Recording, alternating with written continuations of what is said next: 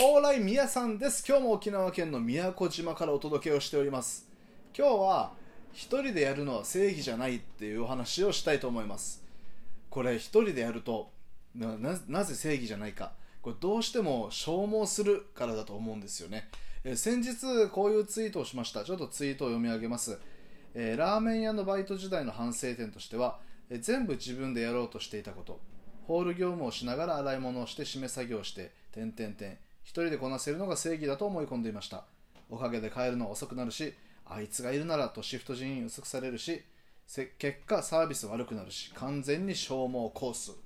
えこういうツイートをしました。で、これ僕がにじゅういち、にじゅうさんぐらいの時の話なんですけど、えラーメン屋さんでアルバイトをしてたんですね。で、ラーメン屋さんが好きだったこともあって、割と楽しくやってたし、え何気にその時こう自分自身やりたいことが全くない時期だったんで、アルバイトをしながら誰かと対話できるとか会話できて、まあ、ラーメン食べれたりするのが結構好きな時間で、心の支えに今思うとなってたんですよね。ただその中でこの一人で全部抱え込む、一人で全部こなそうっていうスタンスは今思うとすごい反省点だなと思っていて、で結局ラーメン屋さんが、えっと、そのお店がね残念ながら、えっと、畳んで閉店になってしまって、ラーメン屋さんのアルバイトあの途中で終わってしまったんですけど、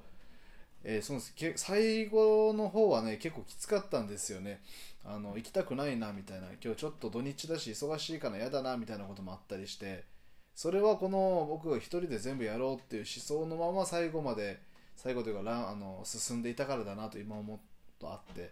でこれをなぜ思い出したかっていうと、えー、今年からね僕自営業、まあ、フリーランスっていう形で独立をしたんですよね。で賞賛とか勝ち目みたいなものがないまま独立をしてしまって、今も毎日試行錯誤しながらね試行錯誤しながら、えー、行っているフリーランス業務というか日々生きている中で、この消耗してちゃいかんなって思いが強くなってきたんですよね。えー、せっかく好きなことで自立独立してフリーランスとして日々好きなことをやってるのに、消耗して好きなこととかまでも嫌いになっちゃうより全然意味ないし本末転倒なんですよね。で僕もモットーとして好きなことは続けたいってなるし、その背景には、えー、楽しんでいこうぜっていうあのスタンスというか心情があるので、それをこう守っていくために貫いていくためにはこの消耗しないっていう考え方はすごい大事だと思いました。はい、というわけで今日のこの、え